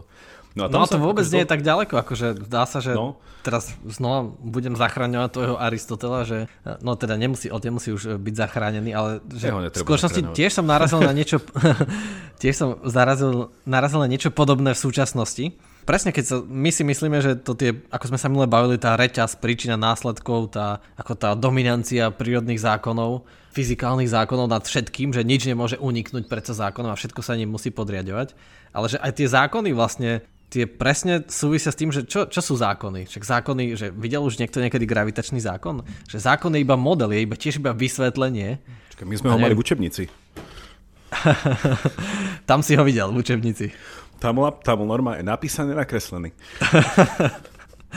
Teraz si dokázal, že si sa ozaj učil od rána do večera na tú maturitu, lebo si to tam videl. Aj keď, keď sme už pri tvojom učení, tak mi tak, eh, tak zákerne napadlo, že či si ty neučil sa filozofiu z nejakej takej encyklopedickej knižky a došiel si iba po A, lebo stále je tu iba Anskombo a Aristoteles. Že či, si ty, či si ty nie. nebol lenivý v tej filozofii? Nie, alebo nie, ešte by sa dal povedať, že ešte aj dvojité V, čiže ja som skákal, že začiatok a koniec ten stred som vynechával, že A kto je na dvojité V? Wittgenstein. Á, Wittgenstein ešte. No, nie, ja, sa to, ja sa to snažím na rozdiel od viacerých kolegov brať, že stále v tom kontexte histórie, filozofie, to je dôležité. Ale akože aj, aj ty si to povedal tam, to, to, to aristotelovské, že tá intuícia o kauzalite, že prečo vlastne tá kauzalita je zaujímavá, lebo je to, teda to poviem tak anskomovským jazykom, že lebo je to istá otázka na odpoveď, je to istá odpoveď na otázku prečo. Pretože celá kauzalita začala tým, že sa ľudia pýtali prečo. A odpoveď na to bola v niečom, že kauzálna odpoveď vzhľadom na druhú odpoveď, ktoré si dostal. No a Aristoteles tam akože podľa mňa, že doteraz neprekonateľne, akože s tým, že akože bolo to okresané, bolo to pozmenené, ale akože stále pracujeme v jeho nejakom rámci, že tam akože dal, že OK, že minimálne, teda že on to dal 4 a nie viac, že minimálne vieme akože rozmýšľať dvomi, tromi a akože a že štyrmi, hej, že spôsobmi, že ako chápa tú otázku prečo. No a dostávam sa teraz zase k tej mentálnej kauzalite, lebo jedna z tých štyroch odpovedí, alebo že štyroch druhov, jeden z tých štyroch typov otázky prečo je jeden, ktorý, ktorého odpoveď naznačuje túto mentálnu kauzalitu. Hej? A to je v podstate, že pýtanie sa na akože úmysel. Prečo si to spravil? No a spravil som to preto, lebo som potreboval to a to. Čiže vlastne tá odpoveď nie je taká, že ako som to urobil a s čím som to urobil, akým spôsobom som to urobil celé, ale pýta sa to, že, že, prečo, že daj mi nejaký dôvod, niečo také. No a vlastne v, to, v tomto tom aristotelovskom rámci sa vlastne táto, tento druh kauzality má taký veľmi paradoxný, paradoxnú logiku. Je, že ona je taká, že sa to zvykne povedať, že prvá v rade zamýšľanosti, ale posledná v rade nejakého vykonania. Hej, že, že s ňou vždycky začínaš, teda že je to také, že keď sa že začni s myšlienkou nakoniec. Čiže vlastne, že tvoj úmysel, čo chceš spraviť, že s tým začneš, ale jeho realizácia príde až na konci. Že vlastne, že v tom svete mentálna je to tá prvá vec, ktorá dáva, ako keby je to tá prvá príčina, ktorá mm. zapríčinuje to, čo sa potom bude diať, ale je to v podstate úplne, že, no úplne, tam zase treba dať veľký, veľké zátvorky a vykričník, je to úplne, že nemateriálna sila že dôvod, prečo som niečo spravil, môže byť, že aký taký, že jeho obsah, ale akože v niečom je to... No a toto akože Aristoteles nejako dal do pléna, No a s týmto sa potom akože diskutuje celé, celé stáročia, že či to vlastne vôbec je, nie je, ako, neviem. A potom sa to akože môže okresať a povedať, že sú iba materiálne príčiny a všetko sa dá nejako zredukovať. Alebo ak nie, zase naopak, ako sme si to už hovorili, sa mi zdá minule, že ak sú naopak všetko iba nejaké myšlienky a ideje, tak potom všetko je nejakej tej idealistickej povahy a všetko vlastne spôsobujú nejaké tieto veci. Čiže akože je to, to také v niečom, že žonglovanie, ale páči sa mi to, že ako sme sa ako ľudstvo v tomto veľmi nejako neposunuli. stále to, stále je to komplikované a nemáme na to odpovede. Mm-hmm. To s tým súvisí, že Aristoteles bol na počiatku aj, aj prírodných vied, čiže vlastne on sa zaujímal aj o biológiu, on, o fyziku a presne to s tým súvisí, lebo to pozeranie, že, že čo je to evolúcia, to je tiež nejaké vysvetlenie, e, také nemateriálne vysvetlenie materiálnych vecí. Napríklad to, že a pri evolúcii to je také zvlášť také divné, čo ma vždy zarazí, je, že evolúcia perfektne funguje a je skvelá, všetko vysvetľuje, ale že nikdy nehovorí, že, že prečo, to ultimátne prvotné prečo, ktoré bolo na začiatku, že prečo keď sa nejaké atómy náhodne v tej horúcej polievke spojili a vytvorili DNA, tak prečo sa to DNA rozhodlo, že a ja sa budem teraz zachovávať. Že ja teraz zmením celú zem, ako to tu všetko vyzerá, zaplní sa tu životom, lebo ja sa chcem zachovávať. Že to, to, to, to prvotné, prečo tam chýba, že, že, že prečo teda sa chce zachovávať, že odkiaľ, vieš, že život nebol a odkiaľ zase život nabral takú hodnotu, že, že sa má zachovávať. Že to je také, takéto zvláštne. Pre mňa tak je to aj s eh, prírodnými zákonmi, že veď prvé fyzikálne zákony vznikali ešte pred Aristotelom. Čiže hľadať nejaký univerzálny princíp. A to hľadáme presne preto, že chceme vysvetlenie to je, a niekto môže povedať, že tú kauzalitu si iba projektujeme, že ono tam v skutočnosti nie je, my si to iba tak dávame na vonok, že aby sme to pochopili. Že to ultimátny ten úmysel je pochopiť všetko a na to pochopenie potrebujeme nejaké vysvetlenie tých vecí okolo a na to vysvetlenie potom použijeme tie prírodné zákony. Rozoznáme tam kauzalitu, že musí byť príčiny, následky a potom a na to dáme prírodné zákony. Čiže neviem, môže sa to začínať presne tak, ako Jonathan Schaefer napísal, že môže to začínať z druhého konca, že to dáva že v tomto je to symetrické, že dáva to zmysel aj z jedného konca, aj z druhého. Že musí, mm-hmm. to dávať, musí to dávať zmysel. No pri tej mentálnej kauzalite je to veľmi súvisí s tým body-mind problém, že teda čo je toho príčinou veci, že C.S. Lewis napísal taký, tú, takú esej o transpozícii, kde argumentuje tým, že, že to mentálne je nad tým telesným, lebo napríklad keď sa tešíš a keď sa hneváš alebo si smutný, tak má to rovnaké fyziologické prejavy. Ale tvoj úmysel je iný, ale že neviem. Čiže že, že čo je to ten... Psychosomatické. Áno, áno. Že, že čo je tá ultimátna príčina toho, že človek sa pre niečo rozhodne že či to je to mentálne alebo to fyzické. Ale na to existuje, no je to, je to veľmi komplikované, lebo tak ako som minule vravel, že niekto môže mať nádor na mozgu a to preto môže byť násilný a, a niekto, neviem, môže všelijaké mať iné utrpenie a napriek tomu sa rozhodne byť dobrým človekom, alebo ja neviem. Že to je také vždy zradné, je to, je to komplikované v tom. Že odhaliť tú prvotnú príčinu. Nevieš, ako sa volal ten test? Vždycky na to zabudnem, niečo, nejaký, niečo na J, Jove? Ten, čo testoval, že neexistuje slobodná vôľa tým, že, že človek spravil nejaký pohyb, neviem, či mali ľudia niečo stláčať. Že spravili ano, ten ano, pohyb t- skôr, ako sa preto... Ako sa to volal ten test? Uh, neviem, neviem, ale je to hmm. také, hej, taká nová vec, ale akože to je kritizované aj z pohľadu neurovedcov, že je to taký veľmi Hej, veľmi zjednodušujúci, tam... až tak zjednodušujúci model, že vlastne jeho pravdivosť, tá hodnota je taká nízka. No. Hej, že vlastne jeho záver bol taký, že, že človek je rozhodnutý skôr ako sa rozhodne, len je to proste taká ilúzia, že akože sa rozhodol, ale proste jeho telo mu už predtým dávno povedalo, že, a že teda áno, on to áno. nameral, že, že sú tam nejaké tie tisíciny uh, sekúnd. Ale áno, áno, ono je to veľmi zaujímavé v tom, že je to stále, stále tá istá intuícia, ktorá je tu už storočia keď som sa ja raz pýtal profesora na, čo sme to mali, nejakú stredovekú filozofiu. Jednoducho, ešte keď sa vo veľkom diskutoval koncept duše, ktorý dneska už je taký, už vyfúčala mu duša, a, Dneska už tak, môžeš mať iba duševné vlastníctvo a duševné dneska, problémy. Už nemôžeš mať tak, dušu.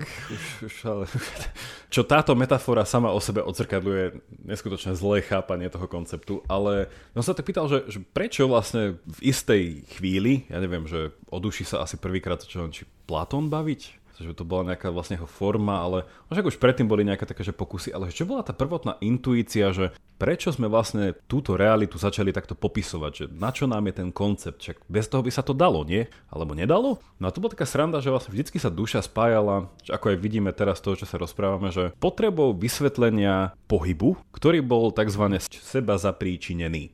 Vlastne nebolo také, že udriem do niečoho a následku toho sa to pohne, ale že sú nejaké veci, ktoré vykazujú známky nejakého, že, že svoj vôle, že proste sú ako keby samé seba ovládajú. No a tam vlastne prišla tá dávno, dávno, dávno myšlienka, že OK, že je nejaký ten to telo a proste asi je nejaká tá, že niektoré veci proste majú dušu. To bol ten, ten oživovací princíp, že kameň nemá dušu, kameň sa nehýbe, ten sa hýbe, keď ho hodíš. Ale potom sú, neviem, že sú rastliny, zvieratá, ľudia a všetko proste, čo voláme, že organizmy a tie majú nejaký, že niečo takéto. No a akože zaujímavé, že kam sa táto diskusia dá posunúť, keď sa rozbije na drobné, že stále je to o tom, že akým spôsobom niečo, čo sa zvyklo nazývať, že duša, a dneska sa to nazýva, neviem, nejaké vedomie alebo niečo také, že, že akým spôsobom to mňa vie mi to umožniť ten pohyb. Čiže keď si poviem, že som to ja, ktorý vstal, alebo ja som sa rozhodol a tak sa stalo. Alebo že teraz rozprávam, lebo moja mysel vie nejakým spôsobom narábať s mojim telom a tým pádom ten zvuk nejako vychádza. Že stále je to o tom nejako, že a tam sú také tie úplne, že začínajú byť zase tie dualistické problémy, že ale akým spôsobom niečo má ovplyvniť niečo, tak tam musí prísť nejaké trenie, má tam proste prísť nejakému dotyku tých vecí a potom ne, a to, to, to, to. A je to stále tá istá diskusia, že ako vysvetliť, že ako vysvetliť, že niečo má nejakú hybnosť samo od seba a tam sú akože krásne potom, že alternatívy, ktoré a tam by si ty vedel určite dať oveľa viacej príkladov, že ako toto sa snažila v dejinách vedy teda vysvetliť fyzika a všetky iné tieto veci. Ako sa na to dneska pozera fyzika? Že ako vysvetľujeme to, že ľudia majú nejaký, nejaký takýto ten... Čo je súčasná alternatíva k duši? Neviem, podľa mňa sa to akože veľmi nesmenilo v tom, iba sa miesto duše používa už eh, myseľ, ako si spomenul, že to je ten termín, ktorý sa používa. Filozofia mysle je akože riadna filozofická disciplína, široko študovaná a uznávaná. A stále tento problém nie je vyriešený. Čo ja viem, tak existuje aspoň 6 teórií, ako vzniká vedomie, čiže ako vzniká tá myseľ, tá duša, ktorá potom zapričinuje ten pohyb a žiadna nemá akože nejak, nejaký, nejaký silný súbor dôkazov za sebou, že by sme povedali, že táto je najlepšia, alebo táto už je blízko pravde, že vôbec, vôbec nie. Len to, ako som minule spomínal, že, že čo robí súčasná ale veda a, a prečo sa od toho tak opúšťa a ľudia akože tak zdanlivo je ten taký mainstreamový názor vedecký taký taký odduševnený, uh, je preto, že my stále tým, že ideme hĺbšie a hĺbšie, tak vytláčame tu ako tú mentálnu kauzalitu, čiže vlastne takú tú slobodnú vôľu hĺbšie a hĺbšie, že nevieme ju vidieť, lebo tak ako dokázal aj tento, tento nudge pokus, experiment, že, že vo, vo vedomí to rozhodnutie ešte nie je, my to vieme vidieť, ale už je jasné, že tá ruka sa hýbe a on ešte o tom nevie, že tá ruka sa pohne, ale už, už sa pohne. A tak sa dá vytlačiť a, a hlbšie a hlbšie. No. Tak bol som, bol som foneticky blízko, lebo je tam J, ale on sa volá, on sa volá Benjamin Libet, čiže sú to Libetové experimenty. Áno, Libeto, áno, áno, tak to aj, je známe. Aj, vidíš, ale Libet tam, mal, tam, mal som tam niekde uložené to J, že bol to Benjamin, ale nebol to, nebol, ne, nebol to Gibet, bol to Libet. Uh, hej, že ja napríklad mám aj potom, že dosť veľké pochybnosti, ale tak ja som ešte na začiatku nejakého môjho bádania a teda táto otázka tej, tej kauzality ma čím ďalej tým viac nejako láka čo do štúdia, uh-huh. že či vôbec lebo keď raz pripustíš, že existuje mentálna kauzalita, tak to vlastne robíš na báze toho, že vychádzaš z toho predpokladu, že je rozdiel medzi fyzikálnou a mentálnou kauzalitou, čiže v podstate už iba ako keby hráš tú dualistickú hru. Uh-huh, uh-huh. Uh, Hej, to, a to sa nám asi to... obidvom nepáči hrať takú dualistickú no, hru. Že... To sa nám, akože mne by sa to páčilo ju hrať, ale ja mám rád hry, kde sa dá vyhrať. Alebo že kde aspoň, kde aspoň prehráš s odsťou. Len toto je taká hra, že podľa mňa, že vieš, to máš také, že, uh, že brankár je rozhodca. Alebo niečo také. že, že, že, že toto, je, toto je veľmi divná hra, ktorú podľa mňa by sme nemali hrať a, a stále nejako sa to, to pokračuje. Čiže, tak to by si, akože tá, Jakub, táto definícia, to je hodná zapamätanie, to by si mal niekde napísať, akože takýto súbor filozofických to... definícií, že dualizmus je futbal, kde brankár je rozhodca. To je, máme, to navždy, máme to navždy vyrité v tomto podcaste. No. Ale no, že a potom, že, a to sme sa bavili sa mi zdá už v prvej eh, epizóde, že čo sú alternatívy. Že keď sa nad kauzalitou zamýšľame takto, že, že akým spôsobom by nás to malo ďalej posunúť, až do takých praktických rozmerov, no, že tá otázka toho, teda nielen, že toho odpustenia, ale takého, že, že či naozaj som, ako to hovoria v angličtine, že nie, nie že mať svoje slovo, ale že, že be the real, alebo že have the real impact, že, že máš proste zanechať nejakú stopu, nie? Mm-hmm. Po sebe, tak to je také, že veľmi kauzálne tvrdenie. Hej. uh, že, že čo to potom znamená, že... A už nie, už viem, ktoré som myslel. Uh, to je vlastne teraz v kontakte slovanských reálí, že, že buď zmenou. Mm-hmm. Že samotný, že koncept zmeny je kauzálny termín uh-huh. a že teda tamto sa dostávame do iných potom e, ťažkostí, lebo nejaká kauzalita predpokladá nejaké otázky identity, že keď niečo spôsobí niečo iné, tak by nejakým tam spôsobom mal byť zanechaná tá vlastnosť tej príčiny v tom následku a tak ďalej, i keď uh-huh. zase sa to tam potom mení. Že keď rozmýšľame nad týmito otázkami tak každodenne, že ľudia, ktorí majú nejaké predstavy o svete a chcú byť nejakou reálnou zmenou, zase máme reálne zmeny, lebo vidia, že niečo treba zmeniť. Takže čo to znamená niečo reálne zmeniť? Že, že čisto v takých úplne laických termínoch, že vymeniť nejakého politika, že to je reálna zmena, alebo že napísať nejakú knihu, ktorá bude mať také myšlienky, že ktoré to tu navždy zmenia a stane sa s nej jednoducho taká, že nejaká posvetná kniha a to bude tá reálna zmena. Alebo je to taká každodenná zmena, že umiem po sebe riady a to je tá reálna zmena. Je to také, že celkom táto Hej. kauzalita je taká blízka ľuďom. mm-hmm. Ale pre mňa je to do, dobré povedaná motivácia pre, vlastne pre tú diskusiu a pre rozmýšľanie o kauzalite. Presne, že ľudia vždy mali pocit a skúsenosť, že veci sa hýbu a teda, že prečo sa hýbu, že prečo sa menia, prečo zmena. A to si dobre povedal, že to je asi to hľadanie kauzality a preto má zmysel sa na tým, lebo však presne, každý chce byť zmena, Čiže cítiš, že to je tvoje, keď ty si príčinou toho, čo sa deje a vtedy máš z toho dobrý pocit, lebo, lebo ty si príčinou tejto pozitívnej zmeny. Takže treba asi hľadať, že, či človek je skutočná príčina. A takisto, ako sme minule spomenuli, že pri trestnom práve, že teda musíme hľadať, že kto bol príčinou kto, kto bol za to zodpovedný. A niekedy sú také prípady komplikované, že čo keď za to bol zodpovedný niekto iný, že ho donútil k tomu činu, alebo ho vydieral nejako a že kedy už je ten druhý príčina a nie ten vykonávateľ, ale ten neviem, objednávateľ, alebo ten donúcovateľ, ten vydierač a tak ďalej. Že to je, má to veľmi, veľmi praktické dôsledky a myslím, že preto sa tým zaoberáme, veď len dneska to už je také, že tá komplikovanosť a zložitosť tej vedy a v súčasnej filozofii je to tak zahmlieva, ale skôr si to všetko má motivácie v praktickom každodennom živote, že presne tak, aj fyzikálne zákony len teraz už sú zložité, lebo už sa tomu vedujeme stovky a stovky rokov, ale ich primárnou motiváciou ich existencie je to, že chceme iba pochopiť chceme vysvetliť, prečo sa veci dejú a my chceme mm. pochopiť. Čiže za všetkým je to pochopenie a vlastne to som si uvedomil, že, že to understanding anglické znamená, že ty máš akože stáť pod tým, alebo dá, dá že stať medzi tým, čiže že niečo pochopiť znamená, že, že vojsť do toho problému a, a vidieť to znútra, že ako to teda funguje, hej? že keď chcem pochopiť, ako mm. funguje počítač, tak ho potrebujem rozobrať a pochopiť. A keď chcem akože pochopiť, presne, a to asi robíme, že keď chcem pochopiť, ako funguje realita, čo tu zapričinuje tie zmeny, tak ju chcem rozobrať postavím veľký urýchľovač, kde tie vlastne trieskam tie atómy o seba a protóny, aby sa rozbili na čo najmenšie časti, aby som videl, že čo tam teda je. Čo tam sú za akože malí elfovia, ktorým všetkým hýbu, hej. Maxwellovi démoni, alebo aký, hej to bolo Laplasovi a každý známy vedec mal svojho démona pomaly. Ak, ak, ak, ak nemáte svojho démona, hľadajte. Určite sa nejaký nájde, oni sú aj voľní. Hej, hej. Ešte sú aj pozor na to, lebo, lebo rozhodca môže byť brankár, pozor na to. Ale keď už sme pri tom etymologickom okienku, napríklad, že toto isté je aj e, pôvod slova, že inteligencia je z latinského inter legere, čiže že čítať medzi riadkami, hej, že, alebo mm-hmm. čítať medzi vecami, že, že to správne správne pochopenie hej. je pochopenie vzťahov, hej, že inými slovami. Uh, Len to, to netreba vzdať doslovne, lebo, lebo veľa toho neprečítaš, keď budeš čítať iba medzi riadkami, tak keby to niekto nie, vzal nie, doslovne, nie, tak... Nie, A ani, ani doslovne v tom, že keď potom preberieme že vzťahy, že medziludské vzťahy, tak to je... No, tam tá kauzalita funguje asi úplne symetricky, asymetricky, ale vieš, keď už ho, hovoríme o tých zmenách, ono je zase že vrátiť nejakú starú tému z filozofie, že presne potom k tomuto akože vedie tá, tá, tá klasická polemika medzi Herakleitom a Parmenidom, že jednoducho uh-huh. je svet nemenný, alebo je menný tak, že nič nie je. Je osud alebo nejaký, inak to poviem v termínoch tohto podcastu, že, že hm. je skutočným opisom reality jej ustavičná zmena a nestálosť, a, alebo mm. na druhej strane je konec koncov realita stála a my ju iba nejako musíme v tých zmenách nájsť nejakú, nejakú nemennosť, hej, ktorú vlastne hľadáme celý život.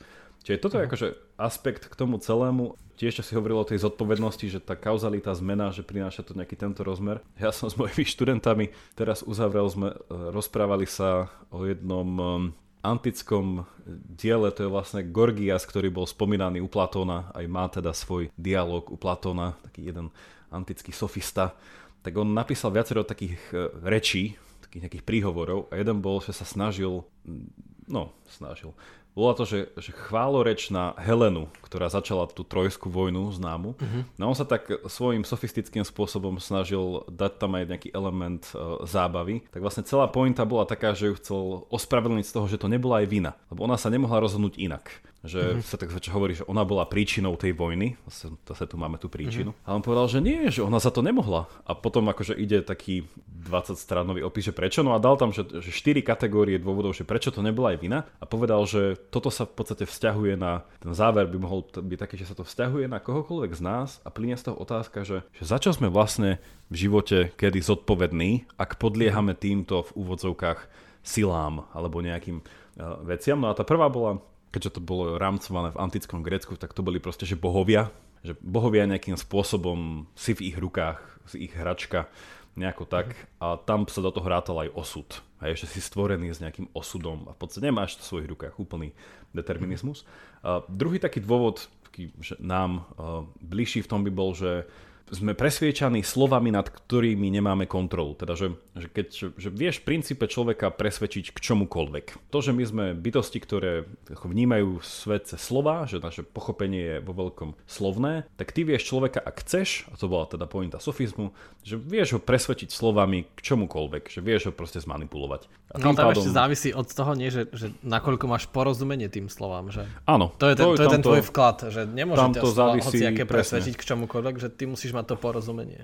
Preto sa so sofistami hádal Sokrates, ktorý teda mal to pochopenie v niečom uh, vyššie, v niečom uh, nižšie, ale... No, tretia, tretia vec potom bola klasická, čo teda poznajú asi uh, všetci, je, že fyzické donútenie, že keď ťa niekto proste silou donúti spraviť niečo a teda ty sa to nemôžeš. No a štvrté, posledné bolo z týchto vecí nejako ešte spojené, že sú nejaké ľudské, nejaké naše vášne Jednoducho, že si ovládaný nejakými popudmi, nejakými vecami, ktoré nemáš pod kontrolou. Že... No a ten Gorgias toto celé vyskladal na to, že keby tá krásna Helena eh, mala byť zodpovedná za to, že kvôli nej bola tá trojská vojna, lebo odišla eh, s tým Parisom, tak vlastne nemôže to byť pravda, lebo ona buď bola, buď ju tak bohovia stvorili, lebo v podstate Helena znamená krásna, čiže ona mm-hmm. za to nemohla, že bola hrozne krásna. E, na druhej strane ju presvedčil ten Paris, ktorý jej povedal, že jednoducho že ju hrozne miluje a jednoducho musí ísť. Po tretie, bola aj tak na silu zobratá, keby nechcela ísť, no a po štvrté, aj tak by išla, lebo cítila hroznú veľkú lásku, čiže tam bola nejaká vášeň, ktorú ona nemohla ovládať. Mm. No a ten záver toho celého je, že ľudský uh, predicament, že ľudský osud, ľudský, ľudská situácia je bezradná. No, že, my sa, že síce sa môžeme baviť o nejakej kauzalite a príčinnosti, ale konec koncov pre Gorgiasa, a teda tam Sokrates s ním nesúhlasil, ale pre Gorgiasa ten svet konec koncov nezáleží na nás a treba mať mhm. aspoň pri tom zábavu ako by on No ale aj pri tých, ja už aj pri tých samotných štyroch Gorgiasových dôvodoch e, vidím, že pri tých prvých troch časti preniesol to slobodné rozhodovanie a tú príčinnosť na ostatných ľudí, že keď ju Paríž ju veľmi ľúbil a preto musela ísť a nasledovať ho, alebo ja neviem, že, že tá, vlastne to preniesol to príčinnosť na iných ľudí, čiže on nevylúčil, že, že ľudia sú bezradní úplne. No on by povedal, že nemôžeš nepodľahnúť tej sile. Že ľudia síce sa vedia proste zapojiť do dialogu, ale si to predstav, že by si že dal diskutovať ja neviem, že s nejakým veľmi skúseným politikom, nejakého bežného človeka, čo ani nevolí. A povieš si, že OK, tak vydržím s ním nejaké dve kolá, a možno ak má nejakú vysokú školu a chodil na nejakú debatnú asociáciu, že hej, ale proste, že ten politik konec koncov by ho dostal tam, kde chcel.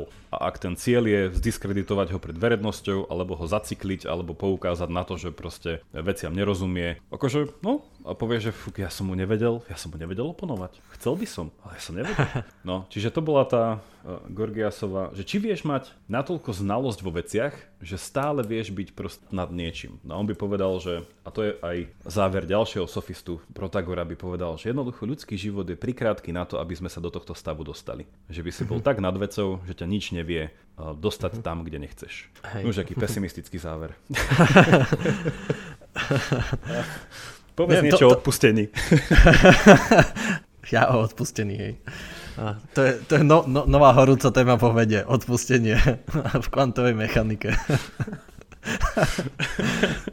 ale nie, ale pritom, pritom ako si rozprával o tom Gorgiasovi a o tých jeho takých zvláštnych dôvodoch, tak by napadlo niečo, čo s tým až tak úplne nesúvisí, ale, ale že ako sa niekedy myslí v tých, v tých takých ezoterických kruhoch astrologických, že postavenie hviezd ovplyvňuje, že ako sa správame tak to som chcel povedať celý čas, iba teraz som si to tak našiel, že ako to teda môžem povedať, je niečo, že vlastne to ani nemôže byť pravda, lebo niektoré hviezdy sú tak ďaleko, že ten samotný signál, ktorý tu ide uh, z tých hviezd k nám, môže trvať dlhšie ako ľudský život. Lebo keď niektoré sú vzdialené, že 100 svetelných rokov, tak to teraz 100 svetelných rokov. A to som sa povedať, že ja si nesúhlasím, lebo ty tam popieraš to, že by mohla byť reinkarnácia. Čiže si ťa to nájde v inom živote. že to svetlo si ťa nájde. To bol, taký, to bol taký veľmi pekný mem, ktorý som videl včera niekde, že taký mladý, mladý chal, také, také nejaké, e, decko sa rozpráva so starým nejakým pánom a hovorí mu, že no, ja som si to tiež v minulom živote nemyslel. To, by, to by potom mala byť taká poznámka pri tých horoskopoch, že ono to možno nemusí platiť teraz, ale ono si ťa to nájde. Tak, akože ono tak. si ťa to nájde v budúcnosti, tak, tak. neskôr. Tie horoskopy no, ale sú iba... taký balíček veľký. Hej, hej. Tým som chcel povedať, že, že vlastne čo tak uh, ešte zaujímavú vec o, o, o, o kauzalite hovorí veda je, že kauzalita má svoju limitnú rýchlosť. Že sú veci teraz, ktoré práve existujú vo svete, ktoré nás nemôžu ovplyvniť. Napríklad, čo sa deje práve v tomto momente, ja neviem, uh, vo, neviem, niekde v New Yorku, tak nás nemôže ovplyvniť práve v tomto momente, lebo, lebo sa to vylučuje, že možno, nemôže nás to ovplyvniť teraz, až v našej budúcnosti. A niektoré veci sú tak ďaleko, že nás to bude môcť ovplyvniť až takmer nikdy, alebo neviem, o miliardy rokov neskôr sa na tie naše kauzálne uh, trojuholníky stretnú, že, že vôbec bude možné to ovplyvniť, lebo tak ako každý signál, každá informácia, tak aj, aj kauzalita sa šíri iba rýchlosťou svetla, čo je síce veľa, čo obehne uh, rovník za 0,14 sekundy, ale už zo Slnka to ide 8 minút a z najbližšej ďalšej hviezdy to už ide 4 roky, čiže ono je to fakt pomalé v, na tie vesmírne vzdialenosti je tá rýchlosť svetla pomalá, teda je tá kauzalita je pomalá. Že tam Ešte, sa... ja, s tým, ja, s tým, ja s tým asi nesúhlasím. To... Ja, ja keď sa nahnevám, tak môj hnev ide rýchlejšie ako rýchlosť svetla. Ja som si myslel, že ty si taký ten pokojný je, a ten človek. je príčinou ďalších vecí. Ale ja, som, ja ťa mám za takého pokojného človeka, Jakub. Ja som, uh, ja som Hulk v stoickom prezlečení. Splášnom stojka. Ale, ale čo by na to povedala kvantová výnimka? Myslíš kvantové previazanie? Presne, presne to som chcel povedať. no, No potom vlastne prišli Einstein, on bol akože to iba ukazuje jeho génia, že on, on chcel veľmi vyvrátiť uh, kvantovú mechaniku, lebo im sa to nezdalo, im sa to nepáčilo, ako on známo povedal, že Boh predsa nemôže hádzať kockami, že tam nemôže byť vrita taká tá náhodnosť a nemôže samotné meranie meniť stav sveta, veď to je také absurdné, im to neprišlo, tak on vymyslel príklad, že vlastne táto kvantová teória, tento švajčiarsky nožík, tento nástroj umožňuje existenciu niečoho takého vnútri, keď vytvorím kvantovo previazaný pár, dve častice, a dám ich teraz ďaleko od seba a jednej zmením nejakú vlastnosť, napríklad spin, tak druhá sa zmení, že okamžite, čo odporovalo jeho teórii, tak samozrejme sa mu to nepáčilo, že nemôže prebehnúť nič rýchlejšie ako svetlo, a to je, že okamžite sa to stane. To, potom to sa dokázalo aj experimentálne, sa to volá, že Belové teorémy, alebo že no, nelokalita, non-locality. Čiže že sú vzdialené od seba a navzájom sa oplňujú, že okamžite presne to je taká tá ďalšia výnimka, že čo iba ukazuje, že, že ozaj je všetko možné. Preto ja akože niekedy hovorím takéto zdanlivo absurdné veci, že ako si ty povedal, že kvantová mechanika a odpustenie, alebo kvantový mozog, však veď Peter Jedlička, ten vedec, e, s ktorým som napísal ten článok, tak on má taký známy príklad, ktorý používa, že keď si chceš skutočne slobodne, náhodne vybrať, ja neviem, nevestu, tak musíš použiť iba kvantovú mechaniku, lebo to je že skutočná náhoda, čiže tiež to také, že absurdné e, použitie uh-huh. týchto, toho švajčiarského nožíka, toho ultimátneho nástroja na realitu. Áno, tá kauzalita má všelijaké svoje výnimky, ale stále je, taká, je to taká dominantná, dominantný koncept, dominantná idea. Musíme pochopiť, že čo tými vecami hýbe, lebo aj my nimi chceme hýbať a každý chce no, mať šťastný život, každý chce skoro vstávať a neviem čo a kupuje si tie knižky. Minimálne jedným istým záverom, dúfam, z dnešnej epizódy je, že, že kauzalita je potrebná, čokoľvek sa tým myslí. Že je to tak nejako nejakým spôsobom nevyhnutný akože koncept alebo nejaký nástroj proste na, na, na chápanie sveta, v ktorom sme sa ocitli. To je som tak mm-hmm. Heideggerovský. Sveta, do ktorého sme boli vhodení. A no, že, že by sa to nejako... Ale v tomto ja mám pre teba takú záverečnú otázku, ktorú mne ako filozofovi táto otázka akože vždycky príde taká, že, že, že také eso, eso z rukáva, ktoré na mňa niekto môže vytiahnuť a že teda však bavíme sa tu o tej kauzalite, to, to nejako predpokladá to nejaké, nejaké že naše rozhodovanie, hovorili sme o slobodnej vôli, proste nejaké úmysly. A tak akože od, od úrovne bežnej až po nebežnú. No a potom zrazu ste sa dočítaš alebo spoznáš a že ten náš svet má nejakú tú vlastnosť, ktorá sa nazýva, že, že entropia. A že a čo potom? Že ako, ako toto vlastne, však potom tá kauzalita je vlastne jasná, že všetko, a teda oprav ma, že smeruje k nejakému stavu najnižšej energie, všetko sa to nejako na konci toto a že, že je tento princíp entropie vyvrátiteľný, alebo že ak nie, čo by z neho vyplývalo, alebo v akom stave je toto súčasná nejaká taká, že vedecký konsenzus o tom, že naozaj toto je cieľ všetkých cieľov. Uh-huh. Odpusť, ale väčšinu tejto odpovede si nechám na budúce, lebo to veľmi, veľmi súvisí s časom. Že to je jeden z hlavných argumentov, že, že prečo, prečo ide čas práve takto a nie opačne, je to, že tadiaľ to sa zvyšuje entropia, že práve preto ide opačne, ale pre mňa, že to nie je taký ultimátny, akože nevidím, ako entropia by mala akože úplne zničiť takú tú našu nejakú zmysluplnú kauzalitu, lebo entropia iba hovorí, že keď, neviem, keď si chcem uvariť čaj, že keď chcem vytvoriť niečo usporiadané, keď chcem vyrobiť, ja neviem, eh, mobil alebo, alebo solárny článok, tak na to spotrebujem viac energie a spôsobím tým pádom minimálne takú, a ak nie väčšiu, čiže skoro stále väčšiu, lebo nedokážem mať ideálne metódy, skoro väčšiu neusporiadanosť. Keďže na to, že človek vytvára usporiadanosť, tak premieňa zložitejšie eh, cukry a, a tuky a, a jedlo na, na jednoduché veci tá entropia ma brzdí v tom, že, že pozor, pozor, že nemôžeš si akože úplne robiť, čo chceš, nemôžeš si zapričiniť všetko možné a vytvoriť si ideálny, dokonalý svet. Napríklad, že tá entropia hovorí nie ten druhý termodynamický zákon, že nemôžeš vymysleť a zostrojiť perpetuum mobile. Čiže že niečo, čo raz naštartuješ auto a už nikdy ho nebudeš musieť tankovať, ono stále nejak pôjde a sa dobije a pôjde a sa dobije a stále, hej, že, že ten benzín, čo spáliš, ten pohyb sa premení na elektrínu a tá elektrina ťa zase pohne a tak ďalej a tak ďalej. A tá ti vyrobí benzín alebo ja neviem ako, hej. Čiže takýto, že ultimátny, ultimátny cheat do reality neexistuje, mm. čiže určite, že robí to komplikovanejším, uh, to akože vytvoriť nejaký koncept zmysluplnej reality, ale že úplne, úplne nerúca iba tak hovorí, že, že niečo za niečo. že to ešte ne, nemusí byť a úplne zrútené. Ale pre mňa skôr tak, že čo, čo všetko tak dobre rozuzľuje a prečo ma to vlastne tak baví sa tomu venovať v súčasnosti je tá umelá inteligencia a tie počítače vlastne krásne ukazujú, že na aký vhľad do nášho myslenia, že čo je možné a čo nie je možné. A tam neviem, čo si o tom myslíš, ako by si ty odpovedal, že keď si predstavíš, že, že máš na nejakom disku film, čiže máš tam nejaké poradie nuliek a jednotiek, či tam je film, ak sa na to žiaden človek nepozrel, lebo tam sú iba nulky a nulky a jednotky, ten čiže o tom nevieš, tam je film. Ale teraz ja sa na to pozriem a tým pádom zmením, to je taká zase kauzalita, že zmením aj tú minulosť, že pozriem sa a poviem, že aha, tam je film. Ale on tam nebol, lebo tam sú iba nulky a jednotky, ale keď sa na to pozriem z vyššieho levelu, akože z toho ľudského, poviem, že aha, tam je film. Ako by si ty na to odpovedal, že je, teda, je, je to také, že je to retrokauzalita, alebo nie že môžem takto zmeniť? Že či to pochopenie, som... alebo sme sa bavili, že to ide k tomu, že aj ten Aristoteles, aj tie prírodné zákony nakoniec idú k tomu, že ultimátnou motiváciou je to pochopenie, že chcem pochopiť, prečo sa veci hýbu a na to si potrebujem zákony, kauzalitu a tak ďalej, ale že či teraz to pochopenie nie je ozaj rozhodujúce vo všetkom, že či to alebo keď e, nikdy nerozoznáme, vieš, predstavme si, že by sme nikdy nerozoznali, že korytnačka je iná od nejakého, od krokodíla. By sme stále povedali, že to je iba jeden druh, hej. Akože dobre, možno, možno Slava predstavil, že korytnačka a krokodíl je to isté, ale, ale možno existuje nejaký taký druh a my sme ho ešte ne, nerozčlenili, sme to nerozkrajali tú realitu, tak povieme, že jednoducho neexistuje potom, nie? Potom neexistuje koncept korytnačky, potom korytnačka neexistuje. A potom ani ten film neexistuje, to je iba poradie nuliek a jednotiek. Či existuje podľa teba alebo nie? Čo je príčinou toho, že tam je ten film? Som, som rád, že si otvárame možné témy do budúcna. No, toto je akože diskutovaná aj filozofia otázka, teda, že či je, to, či je to vnímanie, či je teda to, hovorili sme o tom už trochu, že či je to teda realita podmienená ľudskému vnímaniu, alebo nie, teda, že niekto sa na to ten uh, Barclayho princíp, nie, že, že existuje, to, existuje to, čo je vnímané, esse est percipi, napríklad mne sa páči minimálne, že ponúknu našim poslucháčom eh, na toto eh, pohľad, že, že je také už dosť, dosť staré rozlíšenie, eh, že ako vnímame svet okolo nás a teda, že svet vnímame cez nejaké jeho vlastnosti.